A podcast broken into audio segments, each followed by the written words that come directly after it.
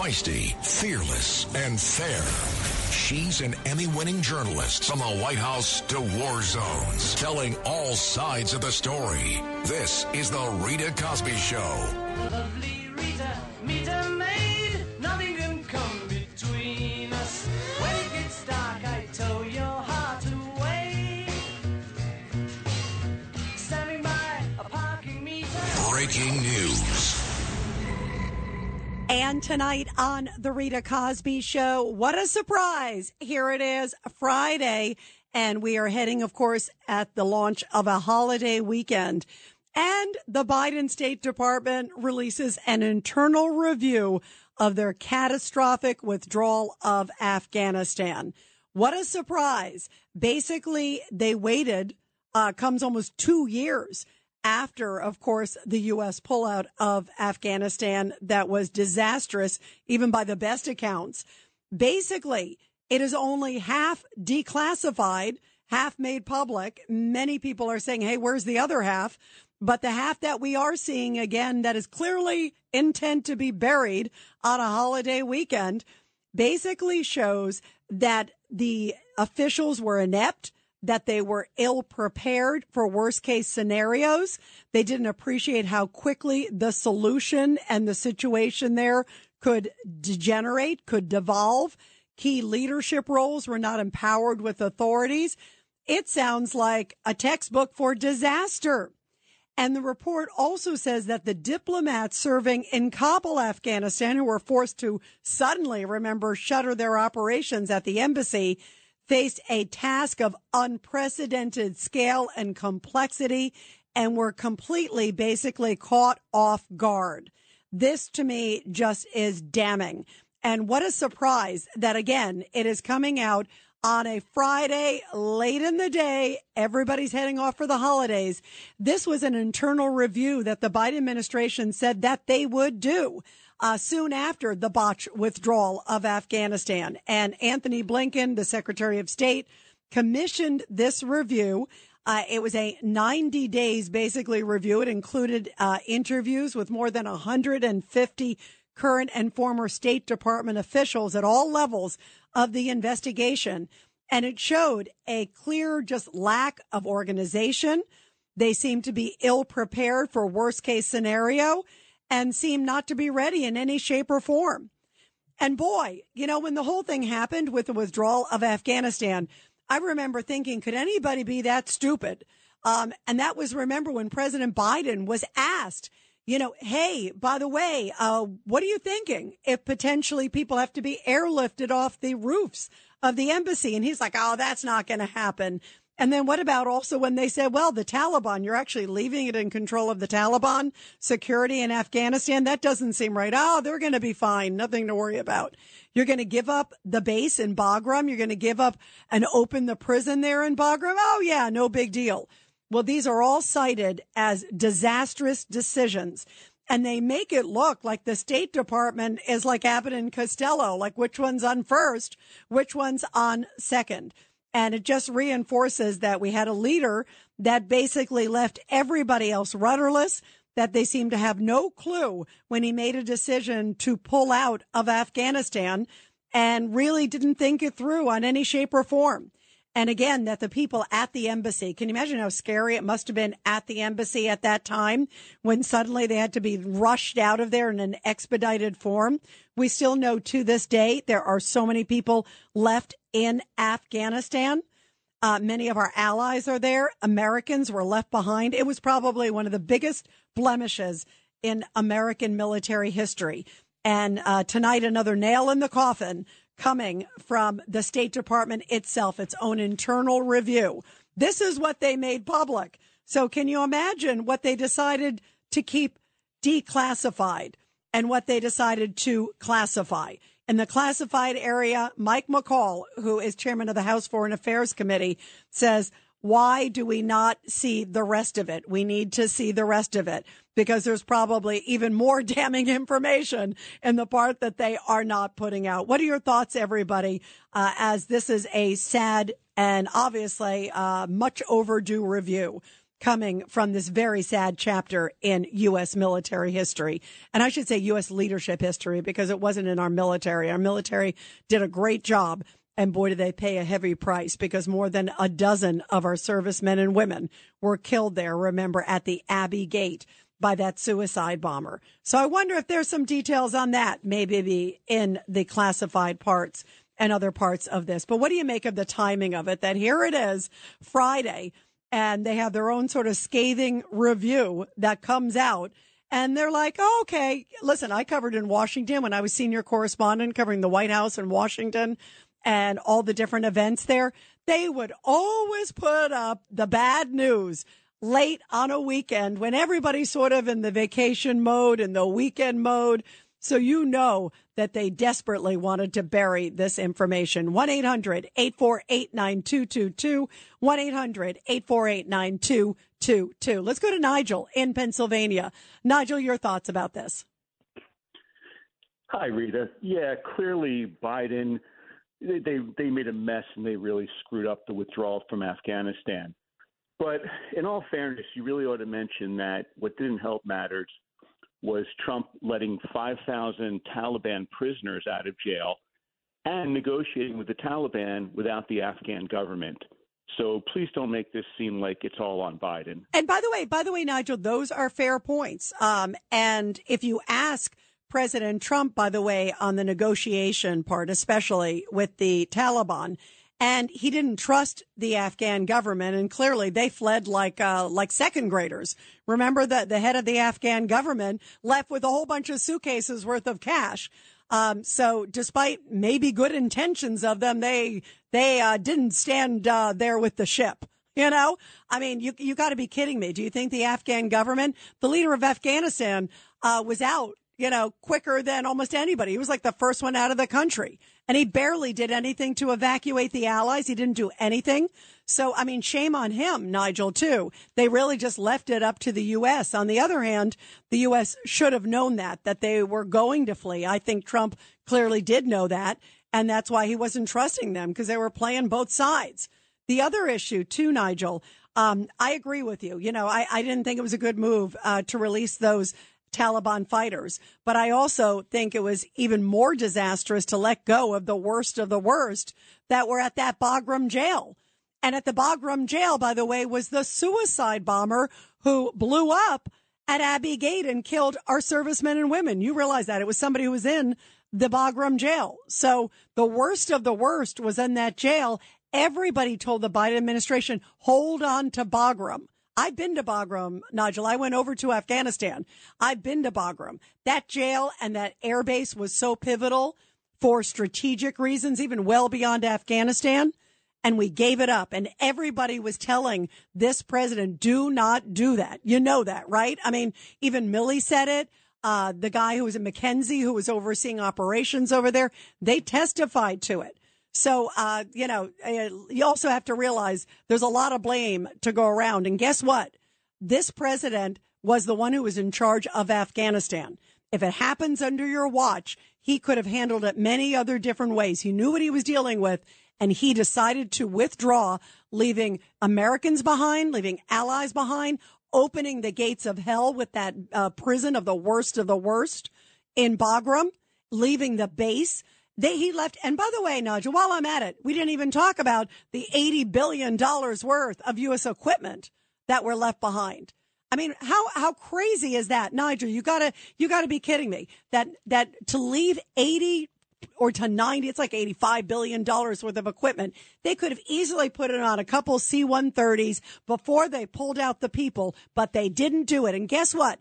With some of the biggest, most strong army in the world right now, it's like the number two best well-equipped army is, guess what? It's the Taliban, because they have our military might now, Nigel. You think that that's a good decision? Am I allowed to speak now? Yeah, you are. But as long as you have oh. something to say. Oh, I have plenty to say, but you just went on for like twenty-seven minutes. Um, actually, you know what? Fall. Yeah, actually, you obviously are having a trouble with numbers because it's not twenty-seven minutes, but it is my show, Nigel, but I'll allow you to speak. Go ahead. I began the call by saying clearly the Biden administration did a terrible job.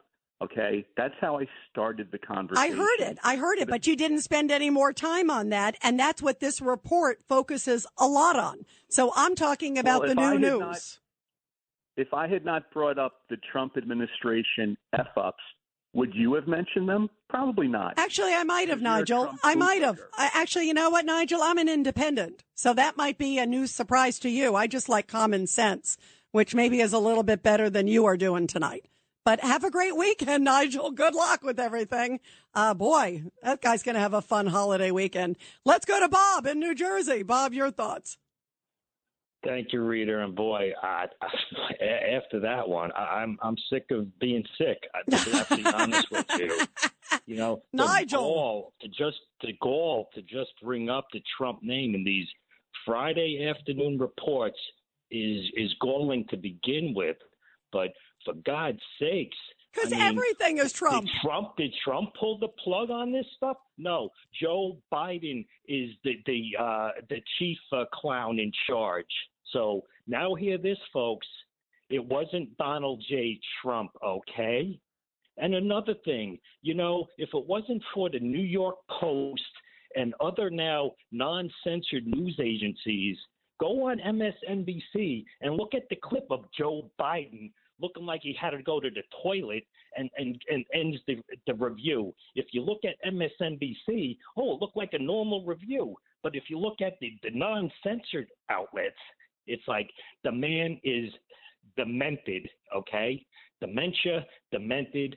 I'm sick of it, Rita. I'm sick of it. Well, and Joe, by the way, um, you bring up a great point. I was waiting for Nigel to blame the Hunter Biden laptop dropped off at the computer shop.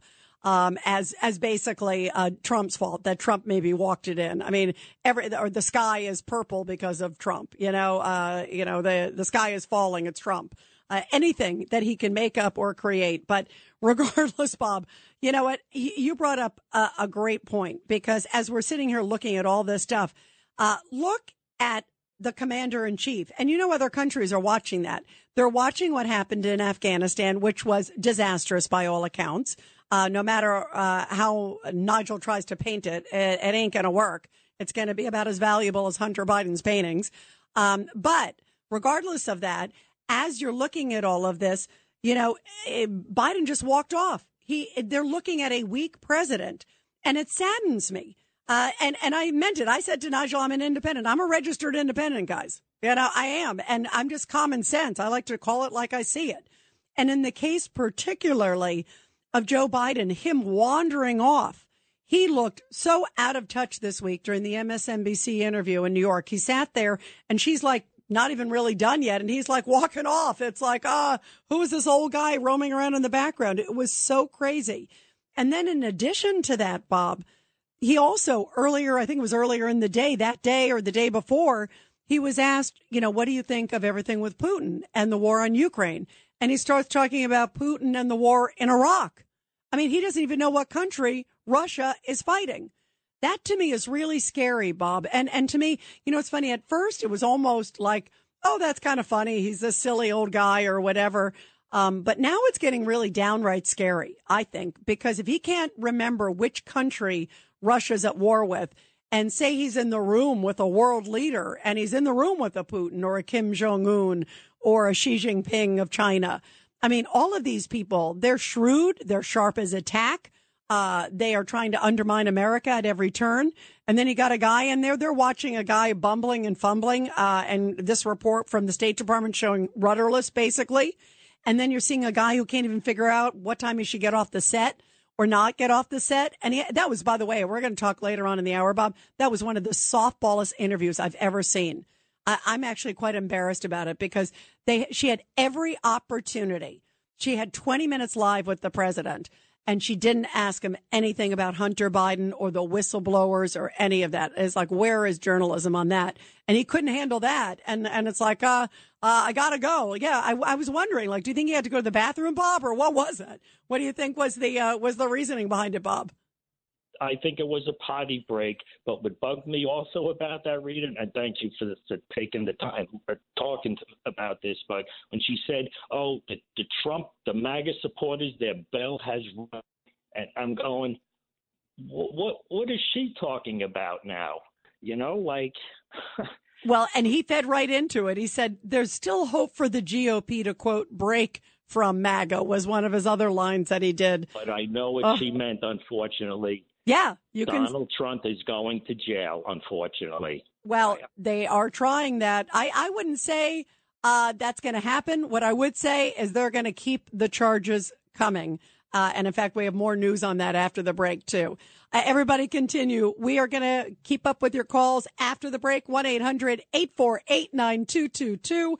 one eight hundred eight four eight nine two two two. And let's hope Nigel's maybe calmed down a little. It's the Rita Cosby Show. One, two, yeah. What is it good for? Absolutely nothing. Uh-huh.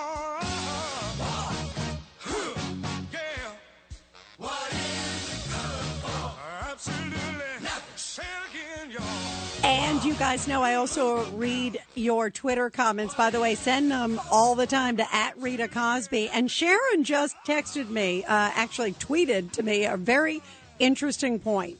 Uh, and this is a great point, Sharon. It says, uh, quote, uh, it just occurred to me, Rita, another Biden-China connection. China, very close to Afghanistan. I think it may border it. Did China tell Biden to leave all the military equipment? I think they did get some of it. That is a great point, Sharon, because you're right uh, that China apparently has received a whole bunch of that American equipment that we left behind. And you're right, the Bagram Air Base was strategic because it was close to China.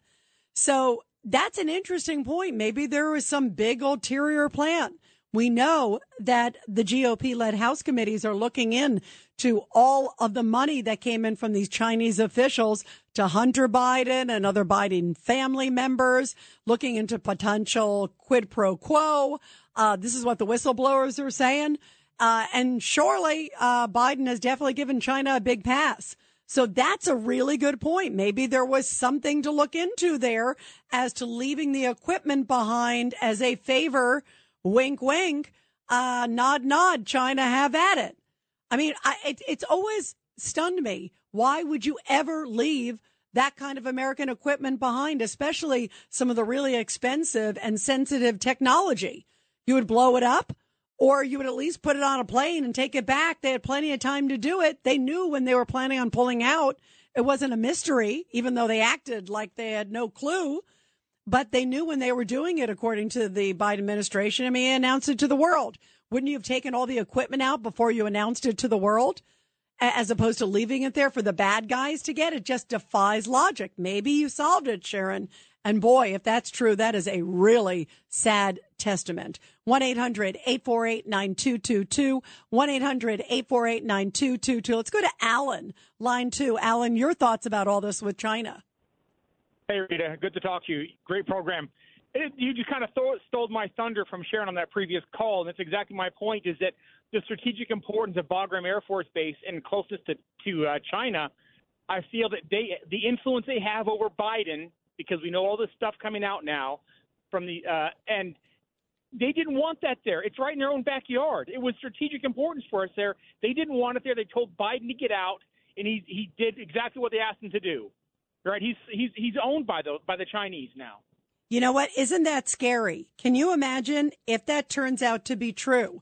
That is a really serious allegation that he left sort of sensitive U S equipment to help China, left Bagram uh, with nobody looking over his shoulder.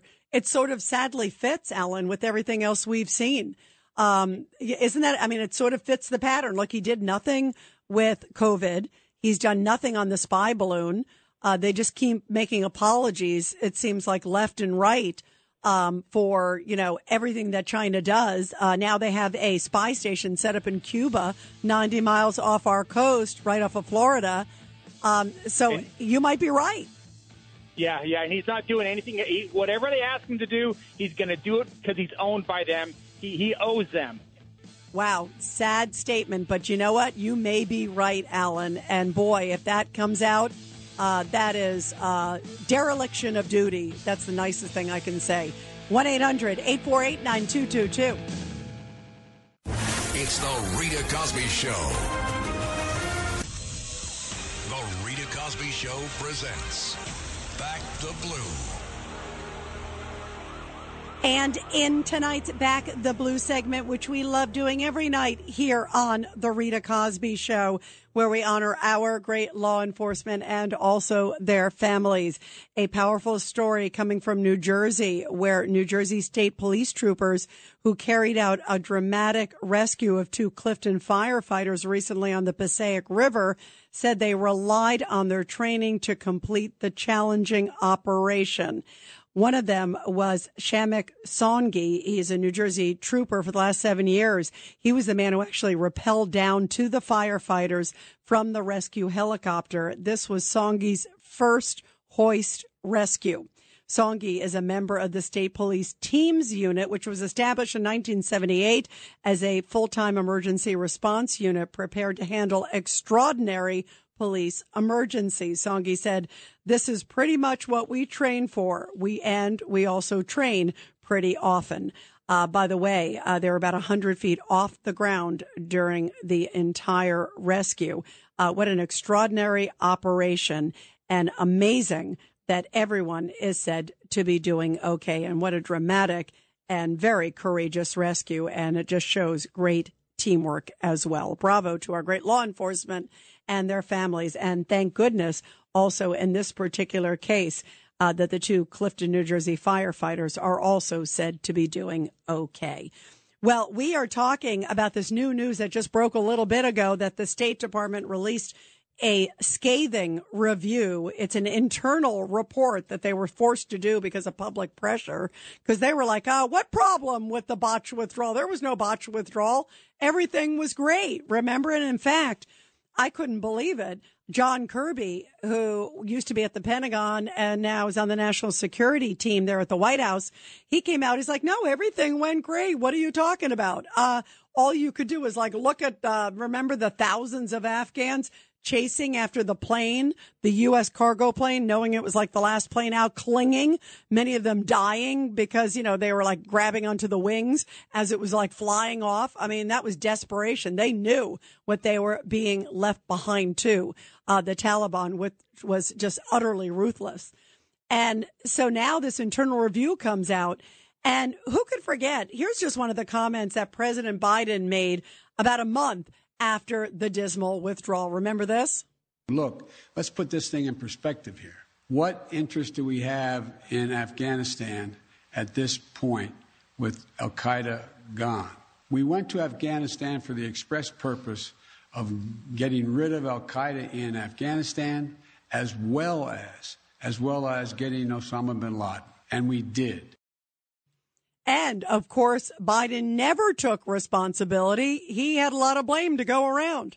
Since March, we reached out nineteen times to Americans in Afghanistan with multiple warnings and offers to help them leave Afghanistan, all the way back as far as March. Now we believe that about one hundred to two hundred Americans remain in Afghanistan with some intention to leave. The bottom line, ninety percent of Americans in Afghanistan who wanted to leave were able to leave.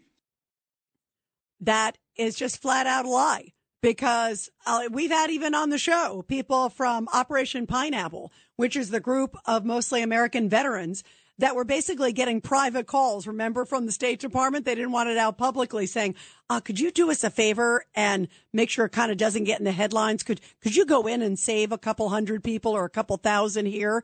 And they're still doing it to this day. I, I mean, you got to be kidding me. It is the most unbelievable. To me, it was such a slap in the face, not only to every American left behind, but to our allies left behind. Uh, they still can't get in. I took, by the way, a car the other day. I'll never forget. I took a taxi. Uh, and I talked about this on the air a couple weeks ago. The driver was an ally of ours. He was a translator of ours in Afghanistan. And he started telling me the story of, you know, what he was going through and how he was so lucky to get out. Uh, and he was somebody who translated for America in Afghanistan. Uh, many of his friends were killed. Many of his family members were killed. He was one of the lucky ones to get out. And he still has friends that are stuck there and can't come, that have been applying for visas. And yet we have our wide open southern border with this administration. There is something seriously wrong. if we are not going to put those people who put their lives on the line for us every single day, and now many of them are getting executed if they were cooperating and helping the Americans. They are seen as the enemy to the Taliban, and they are being hunted down and tortured. And so this guy was telling me the story. I, I couldn't believe it. It was so heartbreaking, but it was just so raw. And now here we are hearing this report tonight that the withdrawal was just dismal on so many levels. They were ill-prepared, ill-informed, uneducated. Those are the nicest things we can say tonight, and what a cost that was to America and to our security around the globe. one eight hundred eight four eight nine two two two, one eight hundred eight four eight nine two two two. Uh, let's go to Susan, line four. Susan, your thoughts. Okay, well, this has um, been a really disturbing um, situation with these thirteen service people that were blown up by the um, suicide bomber. Yep. And um, there's been quite a bit brought out, and then just, I, I think something even more recently, but I want to read this from the New York Post quickly. Um, a Marine who survived the deadly bombing at Kabul's airport during the twenty twenty-one U S withdrawal from Afghanistan told lawmakers Wednesday, that was in August of twenty twenty-two, that he was told not to kill a suspected ISIS terrorist who he believes was responsible for later killing thirteen of his fellow service members and con- countless Afghanistans, not to mention, those are just the ones that were killed. What about the ones that are maimed and, uh, you know, their families? This is was totally unnecessary and at Biden's hands. By the way, you are absolutely correct, because I remember that guy uh, talking about how he was knocked out unconscious and couldn't believe what he uh, was waking up to, and, and told not to take the shot, too. Remember, it was like, oh, my God, um, and gripping and emotional. And just like you said, how many were injured? How many Afghans, by the way, were also killed and, and injured, too, um, that were helping us, too, or, or hoping to escape for freedom? Um, and, and you're right. I mean, I don't even know the cost, uh, how to say thank you to those families who lost their loved ones, or their sons and daughters are coming home, like you said, maimed from during that time, uh, or, you know, and for what, uh, you know, for ill preparedness. I mean, what kind of, uh, I, to me, it doesn't take a rocket scientist to figure out that to have one location to leave from and basically allow the Taliban to do security on the perimeter is a formula for disaster. I mean, why would you ever? That's like saying, you know, uh, I'm going to do a, a withdrawal uh, from Ukraine. And you know what? Uh, we're going to have Putin uh, do security. You know, I mean, it's just it it's it defies logic, Susan. I mean, anybody could tell you the Taliban should never have been left in charge of security, and we never should have left Bagram. We were offered to stay in Bagram. And a- according to multiple reports within the Biden administration, they said, no, we don't need it. Biden doesn't want it. But the military wanted it. They kept saying it, even though the president denied that. But all the military leaders under oath testified, we said to him he should keep it. But he decided no. And and now you got to wonder for what. And you talk about what a high price uh, America has paid, and our perception in the world just dropped like a like a lead weight as a result of that. Thank you very, very much. Let's go to Carl on line five. Carl, your thoughts. Thank you, Rita, for taking my call. I believe that the Biden family has been totally bought out by the Chinese, and they uh, this is all a payback with the equipment uh, that they left behind, the the uh, the airfield, all that that equipment was left behind because it's a payback to the Chinese.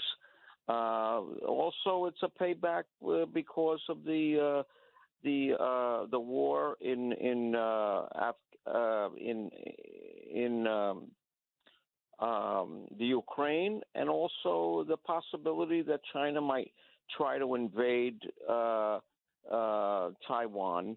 Now, I also feel that it's a kickback to all the co- the companies that build the military equipment. Uh, they're mostly most of them are located in Texas. So by not bringing that equipment back, these people, the, the, those companies get new contracts to build that all that equipment that was left behind, all all the equipment. So if they had brought that equipment back, they there would be no need to to actually sign up for more more contracts uh, in in Texas for the the rebuilding of all the equipment they left behind. So it's a kickback to the all the companies that build the equipment uh, for the military. And boy, uh, but Carl, you know, you by the way, you you bring up some superb points because you're right. It is a kickback to them, uh, but at what a huge cost uh, to American freedom and American stature. Um, by the way, I want to play also. This is one of the hearings we were talking about. Um, Susan was talking about sort of the hearings and how emotional it was when some of those service members who survived the bombing at Abbey Gate and when they testified in Washington. Here's a little bit um, just of that testimony. This was unforgettable. About seventeen thirty, Staff Sergeant Darren Hoover, friend and mentor.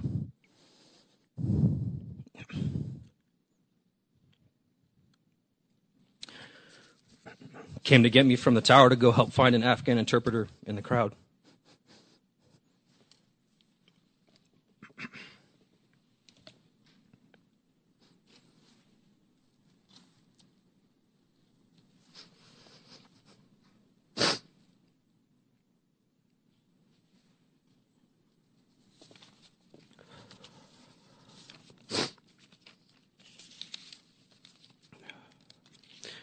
We found the interpreter and his brother, born with American passports. They told us five told us of five family members still in the canal. I stayed there waiting for the family members standing against a two-foot canal wall. Ten minutes passed. Then a flash and a massive wave of pressure. I'm thrown twelve feet onto the ground, but instantly knew what had happened. I opened my eyes to Marines dead or unconscious lying around me.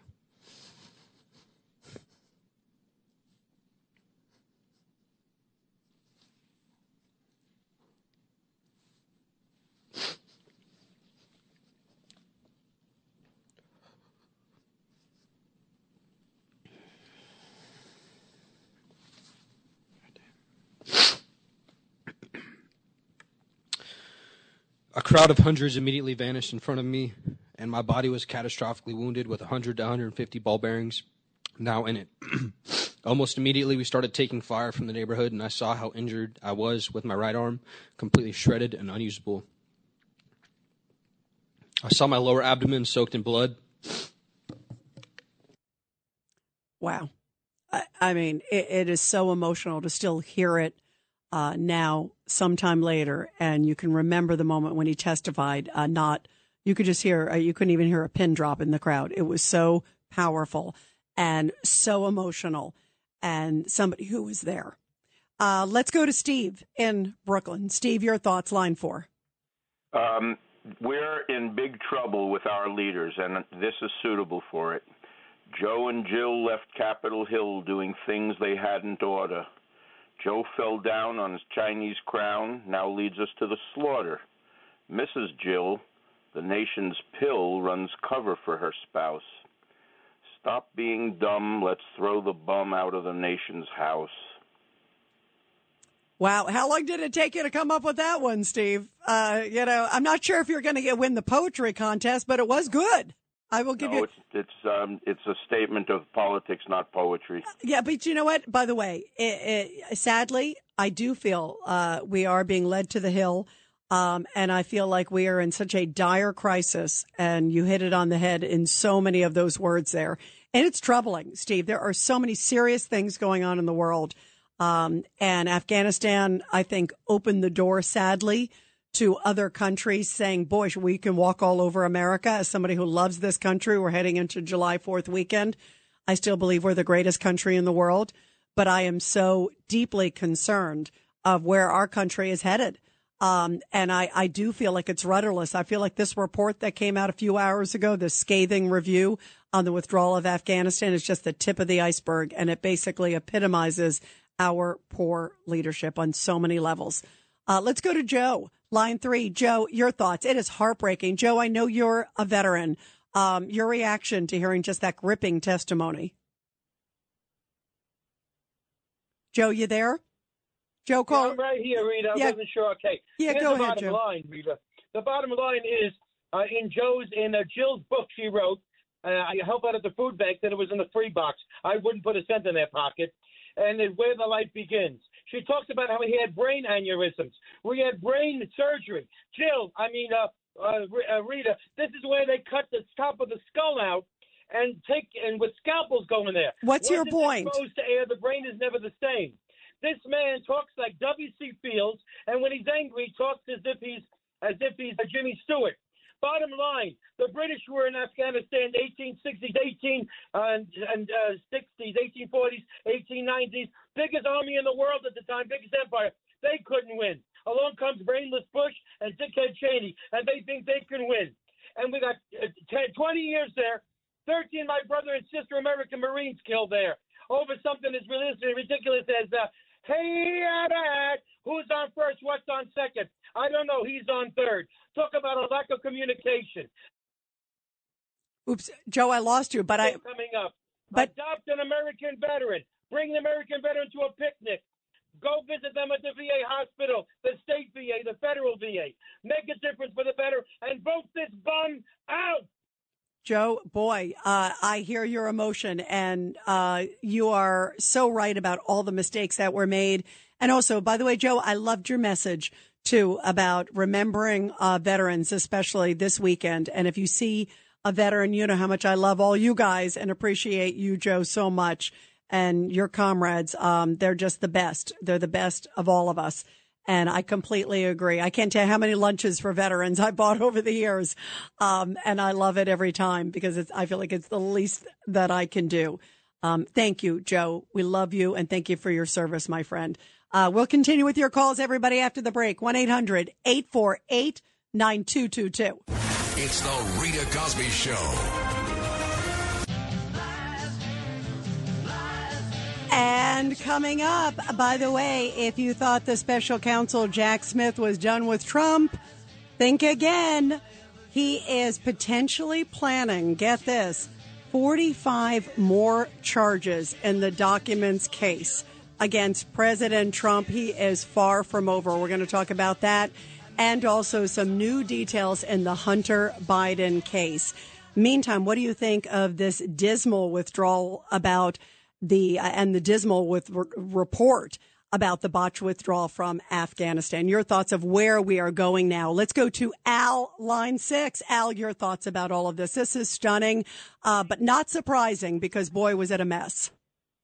Yeah, hello, Rita. You know, uh, for the the Biden uh, administration, this that was a real disaster. Since that occurred, uh, things for the administration have gone from bad to worse. And up until that point, I'd say the worst withdrawal America had ha- ever had that we really looked uh, it looked bad to the to the world is the fall of Saigon. But this was even worse than the fall of Saigon in nineteen seventy-five in uh, Vietnam. What a sad testament. And you know what, Al? I think you're right. Why do you think it's worse? Because, you know, what transpired, all the weaponry we lost, all, you know, the the Taliban were uh, our major enemies. They were terrorists who caused so much problems in the free world. Yeah, you're and right. Think- you're right. By the way, Al, what a sad testament. And we are going to be paying the price for a long time to come. Much more in the next hour. Everybody stay with us.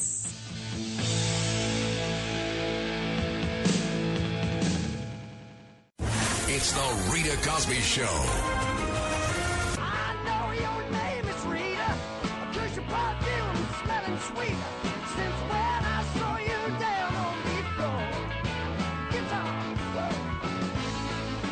And on this Friday night, if you think President Trump has had enough legal issues to deal with, well, they're going to keep on coming.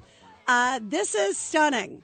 Uh, the special counsel, Jack Smith, remember, who has been looking into the documents matter with President Trump. And, of course, charged him with those felony counts, thirty-seven felony criminal counts, the first time an American president ever has faced federal criminal charges. Well, now it looks like Jack Smith is not done. I mean, this is an amazing moment. If you think that the D O J is political, uh, you're really going to think it after this, because, boy, they are just getting started. There are multiple reports tonight that special counsel Jack Smith is reportedly ready to hit President Trump with up to forty-five more criminal charges just in the classified documents case alone. Now, just remember, we have heard zero from the special prosecutor that's supposed to be investigating President Biden. Remember, on the classified documents, there was a guy named Robert Herr. He was appointed. And President Biden had documents strewn all over the eastern seaboard, it seemed. I mean, he had documents, remember, in his garage uh, next to his beloved Corvette with the door wide open where Hunter Biden was hanging out. That sounds really safe. Uh, also in all these other locations, and many of them from times that he was all the way back to senator, where he had zero right to be having those documents in any shape or form. He never should have taken them, period. You would think that would be a slam dunk case. You could contend on the presidential stuff that presidents are allowed to declassify. That's certainly up for constitutional discussion, and it certainly will be a big focus of President Trump's defense. But yet there's no gray that a senator is allowed to take classified documents, and Biden did. And yet we haven't heard word one. And remember, on the Trump side, uh, there have been so many leaks from the special counsel investigating President Trump. They put out the audio tape a few days ago. I mean, that was stunning. C N N released the audio tape of a conversation that they said, you know, was President Trump talking to his staff, Uh, potentially discussing classified documents. They played it left and right. So all of these things are going on. And in the middle of all this, leak after leak after leak, it's almost like Niagara Falls. And then on the other side, you don't even, we don't even know if the other Robert Herr's alive. I mean, he's not even doing anything. He is so laying low and hasn't made any motions or any indictments or anything against President Biden or anybody else. And yet we're already hearing that this guy is like racking up a couple more dozen charges. Why don't you add a few more zeros to it? You know what I mean? It's like, I, it is just unbelievable. And this doesn't even include what could be coming tied to Georgia. It doesn't even include what could be coming potentially on the January sixth investigation. I mean, there are like still a whole bunch of other stuff. And yet if you look at the polls, President Trump is still killing it in the polls. I mean, he is still skyrocketing. In fact, his lead has actually increased. I mean, think about it. With all the things that he's been going through, all the slam dunks and everything he's been going through, um, and all the cases against him, he has actually accelerated on the G O P side. And in some of the polls, they're showing a drop in Ron DeSantis. In fact, he's, you know, furthering his lead. Ron DeSantis is dropping. So why is this happening? And do you think it is any coincidence that here it is, things are certainly heating up against Biden? There's no question on the Biden family side. Um, there are reports that President Biden is consumed by all of these allegations against his son. They're probably never going to tell you that publicly, but it's coming from a liberal media source reporting that he's consumed. He doesn't want to hear anything of any advice or anything like that. Uh, that he is just so focused on everything. He's probably worried. Will it eventually connect to the big guy? And will there be a money train? We talked to James Comer earlier this week. Uh, and uh, John Katzmatidis and I on Katz and Cosby at five o'clock. And James Comer was telling us in great detail. He was in the studio with us and telling us in great detail uh, some of the things they're looking into. And it is extraordinary. He was saying it's anywhere from thirty to forty bank accounts. It could end up to close to forty million dollars. And he believes eventually it will trail back to things that the big guy received and potentially even a bank account that maybe somehow shows up money towards the big guy eventually. So they're definitely closing in. And it's not just Comer's committee. Comer's committee is the House Oversight Committee. Then you got Jim Jordan, who is the Judiciary Committee. And then you got uh, Paul Smith. Um, and he is the head of basically the Ways and Means. So you've got all of these guys, Jason Smith, who's looking at all of these things, all three of them, sort of together, working together. Uh, and then you've got these very credible whistleblowers. So is it any surprise to you that in the middle of all of this, now suddenly it's like, surprise, surprise, the heat is finally getting on. And it's not just getting on Hunter Biden and Joe Biden. The heat is actually really getting on the whole Justice Department because it's showing favoritism. It's showing special treatment. Some of these allegations, which we're going to play again from Gary Shapley, because they are stunning to me. And they are not just from some, you know, individual who doesn't have any connections. This guy is a senior I R S whistleblower. He's been on the job fourteen years. He was the senior supervisory agent for this case. And he has other people who've corroborated already his story. He's also said here are other individuals who are in these meetings. So he's naming names and he is not afraid to come forward. And he said he's never seen anything like this in the fourteen years that he has been there doing investigations. He said there were roadblocks. There were tipping off on raids. I mean, like all this stuff that is so unethical. And what a surprise that now not only is Hunter Biden and Joe Biden under the microscope, but the whole Department of Justice is under the microscope. And Merrick Garland may have lied under oath by saying, oh, no, we didn't put any pressure whatsoever on the investigation of Hunter Biden. No way, no how. Everything was fine. Everything was above board. And boy, all this stuff with the whistleblowers are damning. And he's also pointing names to folks at the F B I and elsewhere. So the plot is thickening. So here comes along Jack Smith saying, you know what, we're not quite done yet with the classified documents. We got a whole bunch more to look into. Well, earlier today, when that news broke, uh, this is what Professor Alan Dershowitz told us. Uh, he said it is very clear what the objective is from the Biden team, and that includes the Biden Justice Department. We have a special counsel. We're going to appoint you to look at the problem of classified material. Is it overclassified? Are the rules clear? No, they didn't do that. They said, there's only one person we want you to get. We want you to get Trump. We want you to get him on classified material. If you can't get him on classified material, get him on the January sixth. If you can't get him on January sixth, get him on uh, what happened in, in, in Atlanta, Georgia. If you can't get him on that, well, maybe the state district attorney in New York will get him on some failure to disclose in a public forum hush money that was paid to allegedly cover up an adulterous affair. But we'll get them. One way or another, we'll get them. One way or another, we'll keep coming. Let's see. Uh, did he, like, jaywalk when he was fifteen? We're going after that, too. Did he spit out gum on the sidewalk when he was twelve? Let's write that down, guys. Here is Gary Shapley.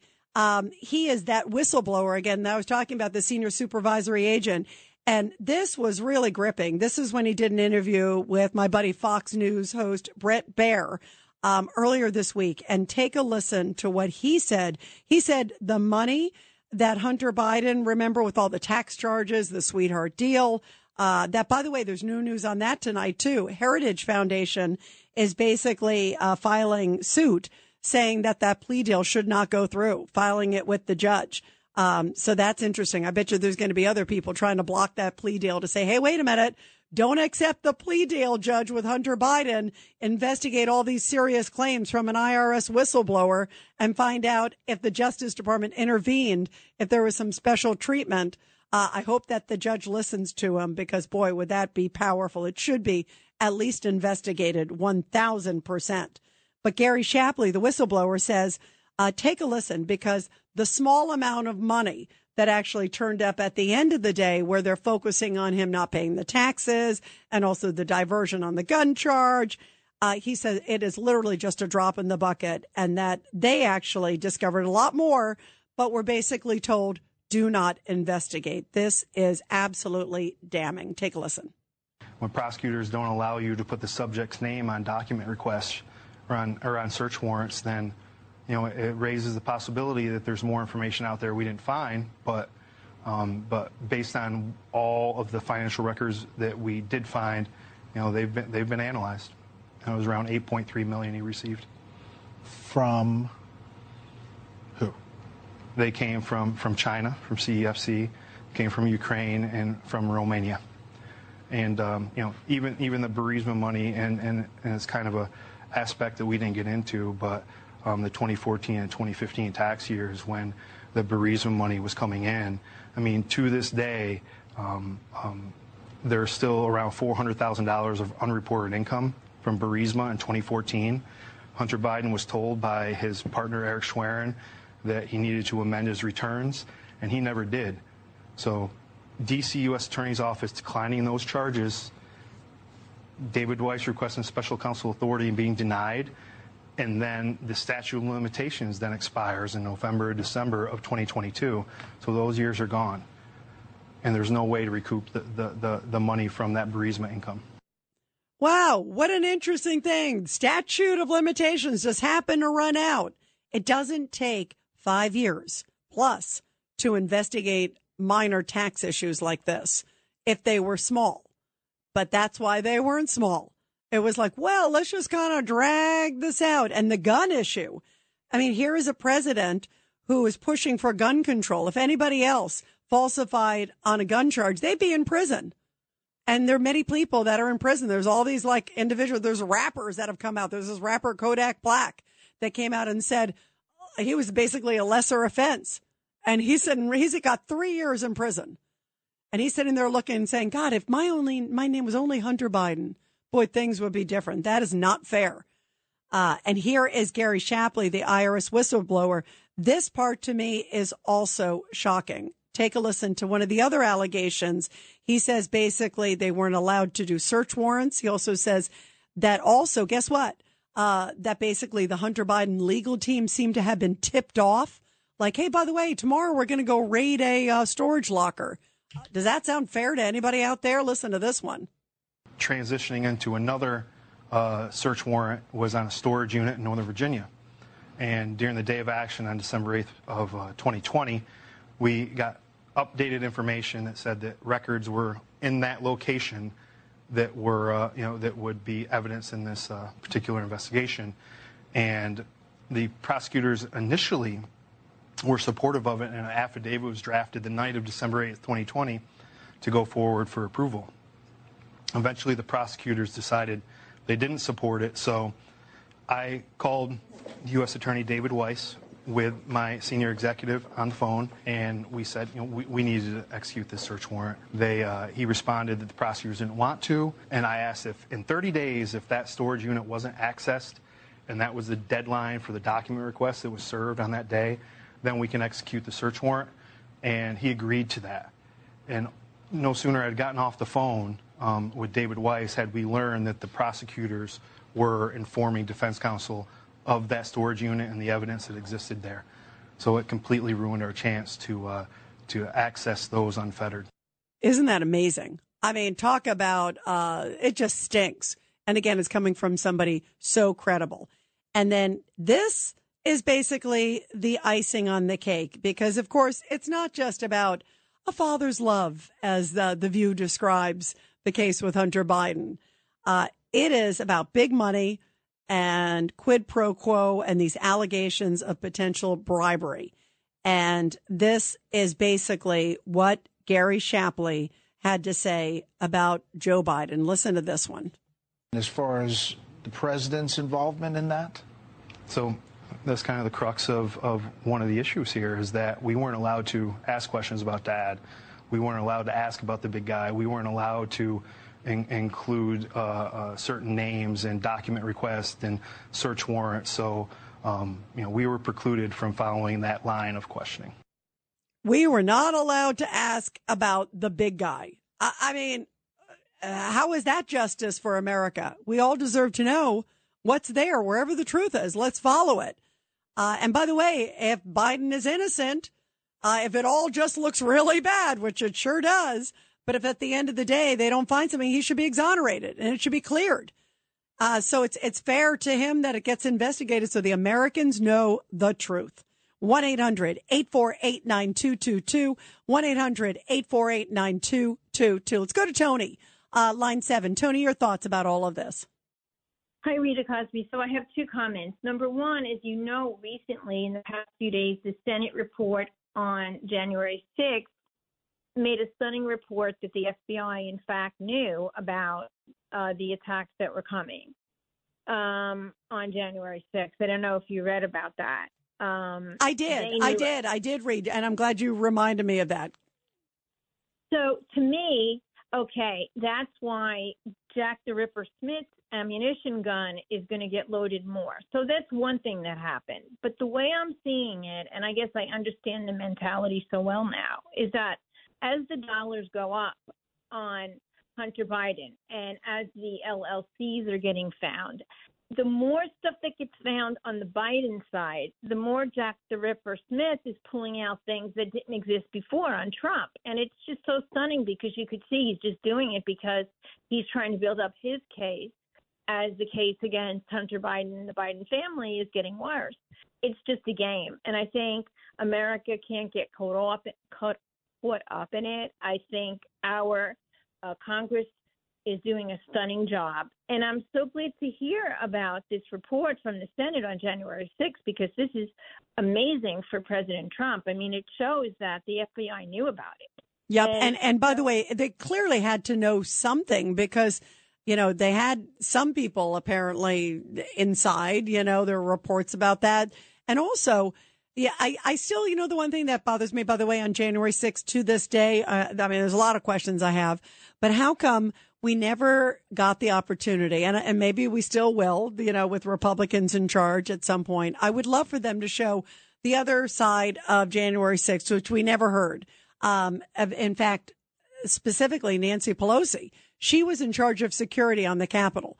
And the former Capitol Hill police chief came out and said, um, you know, basically, uh, I was told to stand down from Nancy Pelosi's office. I think she needs to be under oath, and we need to hear questions on that. We're going to continue with your calls, everybody. one eight hundred eight four eight nine two two two. Great points, Tony. Thank you. It's the Rita Cosby Show. You've been hit by, you've been hit by a smooth criminal. Well, you can never go wrong with a little bit of Michael Jackson on a Friday night, as we are, of course, heading into a great fourth of July weekend. When we come back, we're going to take your calls on a whole bunch more. I said we got some veterans here, so we'll make sure we talk about Afghanistan. Also, the investigation into Hunter. And what did you make of the Supreme Court blocking President Biden's false promise of student loan debt? Is it all about politics? We're going to talk about that and more. It's the Rita Cosby Show. Rita Cosby Show presents Support Our Heroes. And in tonight's Support Our Heroes segment, where we honor our great military and their families, a powerful story coming from Eureka, California, where the Humboldt County community gathered there to honor a special service member, U S Army veteran Sergeant Robert Rhode, who served during World War Two and is listed as a Humboldt hero. Veteran Rhode enlisted in the Army in nineteen forty-three, and he served in Italy during World War Two. By the way, in high school, right after the bombing of Pearl Harbor, Rhode was a messenger courier during the California coast blackouts when there was fear of an invasion from Japan. He was drafted into the Army in nineteen forty-three, and after initially training in the anti-aircraft division, he was then transferred to infantry replacement. Rhodes served in Italy, initially arriving in Naples and ending up in Florence as the war progressed. Now, after the war, he finished out his enlistment at Fort Benning, Georgia, achieving the rank of sergeant. And how beautiful to see that he was honored this week for his incredible and his great service. By the way, as of six months ago, according to the U S Department of Veterans Affairs statistics, of the sixteen million U S veterans who served our nation during World War Two, approximately one hundred sixty-seven thousand of them are only still alive today. Uh, wow. Uh, very, very small number compared to how many were here. Uh, again, one hundred sixty-seven thousand uh, veterans who served our nation during World War Two. So if you run into any of them this weekend, especially on July fourth, make sure that you thank them for their incredible service, uh, members of the greatest generation.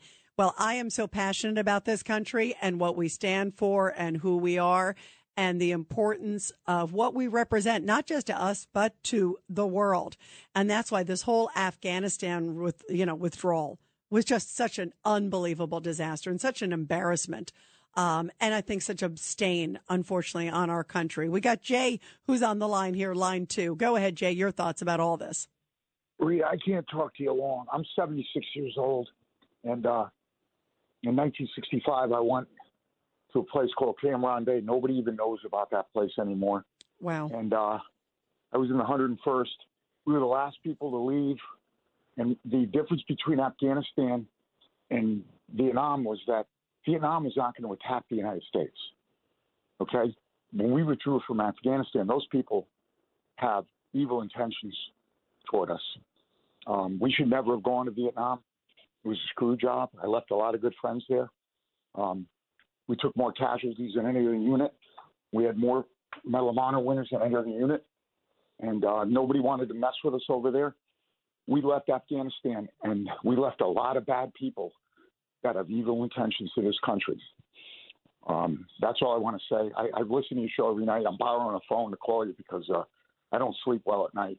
And um, that's all I wanted to say. There's a big difference between leaving Saigon and leaving Afghanistan. It's a huge difference. Wow. What what a powerful um, comments that you're saying, Jay, too, because you're right. Um, Afghanistan, as we know, Uh, that's where everything was happening with Osama bin Laden and all those guys and what they did to America.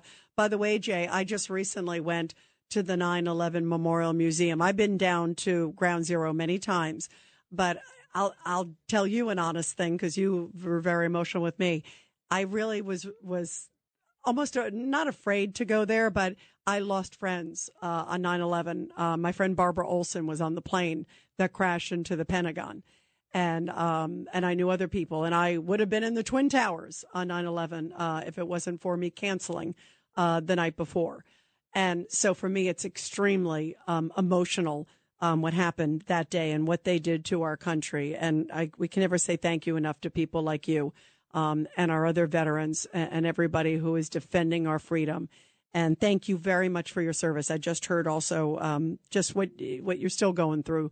And we can never thank you enough. Um, and I wish I'd been a journalist during Vietnam because I would have been there cheering you when you came home.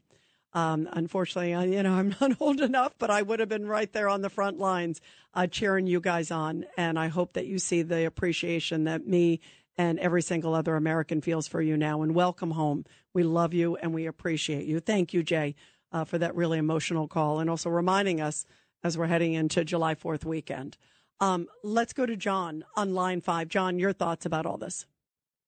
Yes, Rita, thank you. I am also a veteran.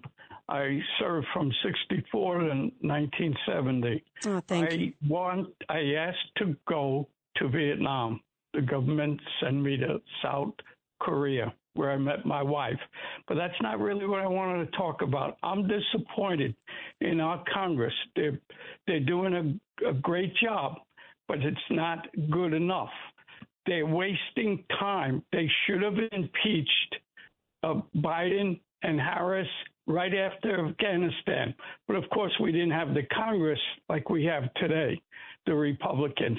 But they have it now. Impeached Merrick Garland. It, do the process now. The, that's why, see, they're doing, the Democrats, Biden is doing the same thing they did in twenty twenty. They went after the Supreme Court judges, the Republicans, if you remember, okay, were concerning abortion. And then everything was upside down and their lies and deceit. They're playing that long game. Uh, and now with, uh, with uh, trying to get to put Uh, President Trump in uh, more trouble and maybe so he don't run again because they're afraid that he's going to win, and he will win. He will win if we get the, the American people to know the truth. And that's the only way the American people, you and I and all of us here in the United States, is going to know the truth is to get them Uh, to answer these questions uh, with the subpoena, and then Don't just take their word, because they're going to lie when they're subpoenaed anyway. No, you're right. You got to get backup. Um, and you're right, John. We need to get to the answers. And and you hit it on the head, because it wasn't until just this January that the Republicans, remember, took over the House. So they haven't had it that long. Uh, I mean, you know, it's uh, still June. Uh, very so- soon it's going to be July uh, in a matter of minutes. Um, but um, they haven't had it that long, and they haven't had the power to do subpoenas and any of those things, or in any of the investigations. So thank goodness uh, they're there at least to be able to investigate, or we never would hear about any of these things. Um, but you're right. Uh, time is of the essence uh, because it's already getting into the campaign season, as we know, full swing. The debates are going to start. There's a million things uh, and they got to hop on it. I will tell you, though, John, I literally was sitting three feet away from James Comer uh, this week as he joined us in studio. And he said he is damned and determined to get to the bottom of it. And all three committees are now turbocharged, working hand in hand. And they're getting bank records. They're getting phone records. Uh, as you saw, they're getting these WhatsApp messages from Hunter. I mean, they're getting all this stuff finally. And they're getting whistleblowers who are coming forward, credible whistleblowers. So I feel like the dam is about to break. I really, really do. Um, and in fact, I want to play Cut eighteen. Uh, this is Rudy uh, Giuliani, because we were talking with Rudy earlier about all of this stuff, and he believes that things are really on the cusp of something big, uh, all pointing to the big guy. Take a listen. I mean, when you look at the last two or three weeks, the mountain of evidence that has been accumulated against Joe Biden and Hunter Biden is unprecedented. I've, I've never seen as much evidence of massive multi-million dollar bribes. Uh, in all different forms, including uh, whistleblower, uh, uh, text messages, videos, uh, uh, tape recordings, that makes it clear that over a thirty-year period, which Hunter summarizes for us in a text on December eighteenth, twenty eighteen, that for thirty years he's been paying all the expenses of the family and giving his father half of his income. Now, with all that evidence, that summarizes exactly. That summarizes exact. I guess uh, you don't need to go much further when you got that, but you're right. It really does show just a willingness. And I do think uh, we're on the cusp of so much else.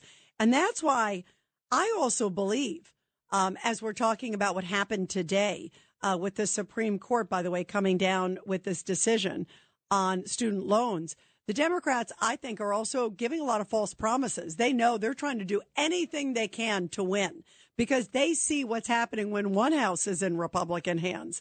Uh, they don't want to lose the White House, and they don't want to lose the Senate, because uh, they know what's coming. By the way, if the Senate happens, then they have enough votes for even impeachment, whether it's uh, of, of Mayorkas or whether it's of Garland or somebody else. Uh, they know that. So they're going to they are fighting tooth and nail. And that's why, by the way, I firmly believe, you guys, that all the student loan stuff that President Biden was pushing for, that the Supreme Court shot down just a few hours ago, it was all just a, like a, a big political game. He knew he did not have the authority to do it. He absolutely knew he didn't have the authority to do it. Nancy Pelosi. In fact, let me play this first. This is twenty-four A. This is Nancy Pelosi. Uh, this was about a year and a half ago or so. She's on the floor of Congress. And this is Nancy Pelosi, remember? And she was the Speaker of the House uh, for the Democrats, uh, one of the most powerful people there in Congress for the longest time. And listen to what she said. This is what the uh, Supreme Court said. The difference between the president doing president can't do it.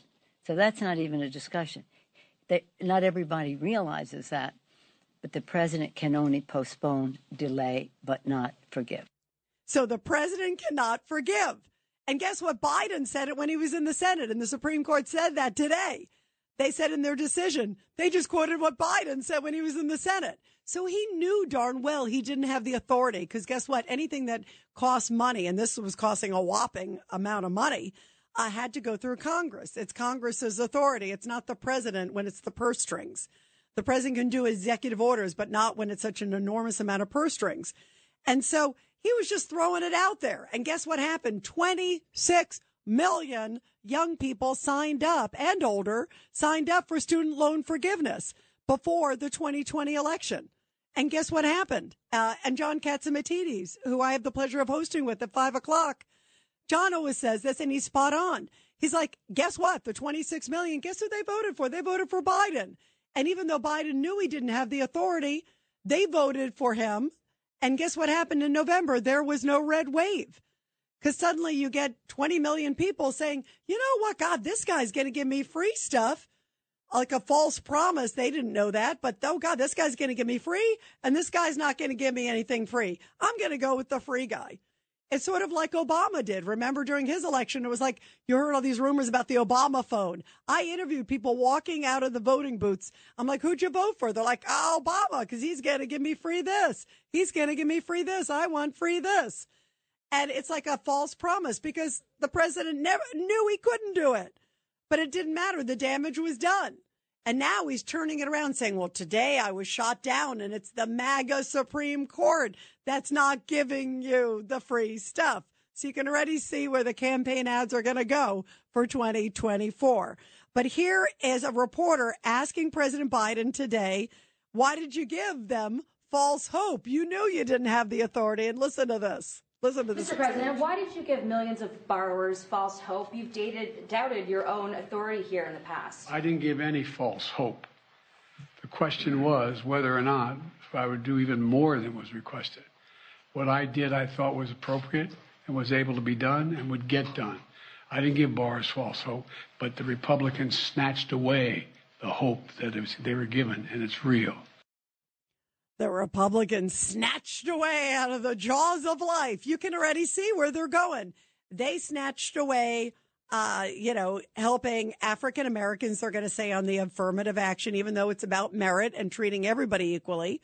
Um, they snatched away the student loan, they're going to say, even though the president had zero authority to do it, and he knew it. But it's a great political shtick. And this is where they are going. But they are doing whatever they can, John, to your point, that they have to do whatever they can to try to win this next one, because they know that just in the short bit of time, look at what they've uncovered. Look at what that those three committees have uncovered in just a matter of months. Can you imagine if suddenly, after more time, what they'll come up with? And also if the Republicans take control of the Senate or the White House, they know the truth is really going to come out. one eight hundred, eight four eight, nine two two two, one eight hundred, eight four eight, nine two two two. And I'll continue with your calls, everybody, after the break. It's the Rita Cosby Show. Beeper, beeper, we gotta get over before we go under. Hey, country, you didn't say what you meant, you just can't. When you need mealtime inspiration, it's worth shopping Kroger, where you'll find over thirty thousand mouthwatering choices that excite your inner foodie. And no matter what tasty choice you make, you'll enjoy our everyday low prices, plus extra ways to save, like digital coupons worth over six hundred dollars each week. You can also save up to one dollar off per gallon at the pump with fuel points. More savings and more inspiring flavors make shopping Kroger worth it every time. Kroger, fresh for everyone. Fuel restrictions apply. Hey, a little bit of James Brown, funky president. Uh, I would call him a flunky president, not a funky one, but he isn't doing too well. I'd give him an F. But one eight hundred, eight four eight, nine two two two. That's if he would know that he's even getting graded, because he doesn't even know. Did you see that interview the other day with M S N B C? He's like walking off the stage like, uh, where's the bathroom? Oh, that's right. I'm on air with a couple million people. And you know what also really drove me crazy about that interview? And this is sort of emblematic of what's going on in the media today. He was on live for twenty minutes and even said, well, I never had Merrick Garland. I never discussed any cases with him. The reporter never asked a single question about Hunter Biden or the whistleblowers. Not a single one. I mean, that's like, uh, as we're talking about journalism, is journalism dead? How could you not ask? Even if you're clearly a favorable media, which is why he picked M S N B C, because uh, you never see him do it with anybody other than somebody who he thinks is going to go easy on him. But it was very chummy, and it's all right to be a little chummy, but you know what? Uh, then when it comes time to business, get down to business. And there are so many huge, serious questions that we've been talking about tonight that the American public deserves answers on. There are credible whistleblowers. There are so many issues. Every time the press screams at him, you know, from like the White House lawn, uh, did you do anything with your son? Uh, what do you think of the shakedown? And the at least they're finally, some of them are at least starting to ask some questions. He's like, no, he's screaming. No, no, he's angry. He doesn't want to even answer it. Like, what are you talking about? And one time, remember, he said, where's the money? Ha, ha, ha. Like almost like Al Capone, like, hey, catch me if you can. Uh, it was just bizarre. Uh, but yet here was this moment, and I was actually really looking forward to it. And maybe I had a little more faith in M S N B C than they did in themselves, because I would have thought for sure they'd say, what is your reaction to Gary Shapley, the whistleblower? He says this happened. You're telling me uh, that it's just a coincidence you were not sitting next to your son when your son said, I'm sitting here next to my father, in that WhatsApp message, according to Gary Shapley, which it came, uh, according to reports, came from the Apple iCloud from a subpoena. I mean, there was the perfect moment. You're telling me, Mister President, that that's a lie, that your son, yes or no, were you sitting next to your son when he wrote, I'm sitting next to my father? My father says this. We basically are shaking you down, is the way the message sort of sounds. Uh, and again, the the son just said, oh, I was high. I didn't really realize what I was doing. I mean, that why would you not ask that question? That is like the sixty-four million dollars question. I would have started the interview with that. Uh, and I would have gone back and forth the whole thing on the whistleblower. So that's not true. How can you prove it's not true? So you never met with any of your friend's business partners, even though they walked into the White House X times, even though there's a picture of you standing next to them on the golf course, and you just ignore it. And you don't even ask, what is what is going on with journalism today? Shame on them. That, to me, was such a lost opportunity. Was there some deal? We're not going to ask you anything, uh, just what your favorite ice cream flavor is? How sad is that for the American public? Uh, let's go to Jacqueline real quick. Line eight. Jacqueline, your thoughts. You know something, Rita? Uh, it would be a wonderful fourth of July if they would do a full sweep, starting with Biden, continuing with Kamala Harris, Madame Lugosi, Nancy Pelosi, uh, Merrick Garland, lock them all up and put them in jail, just like they would do uh, with the mafia in some of the movies. Well, I'd settle for them even just answering some questions. I'd start with that. I'd even be happy with that. And let's see where the chips fall. Everybody have a great weekend. Happy birthday, America.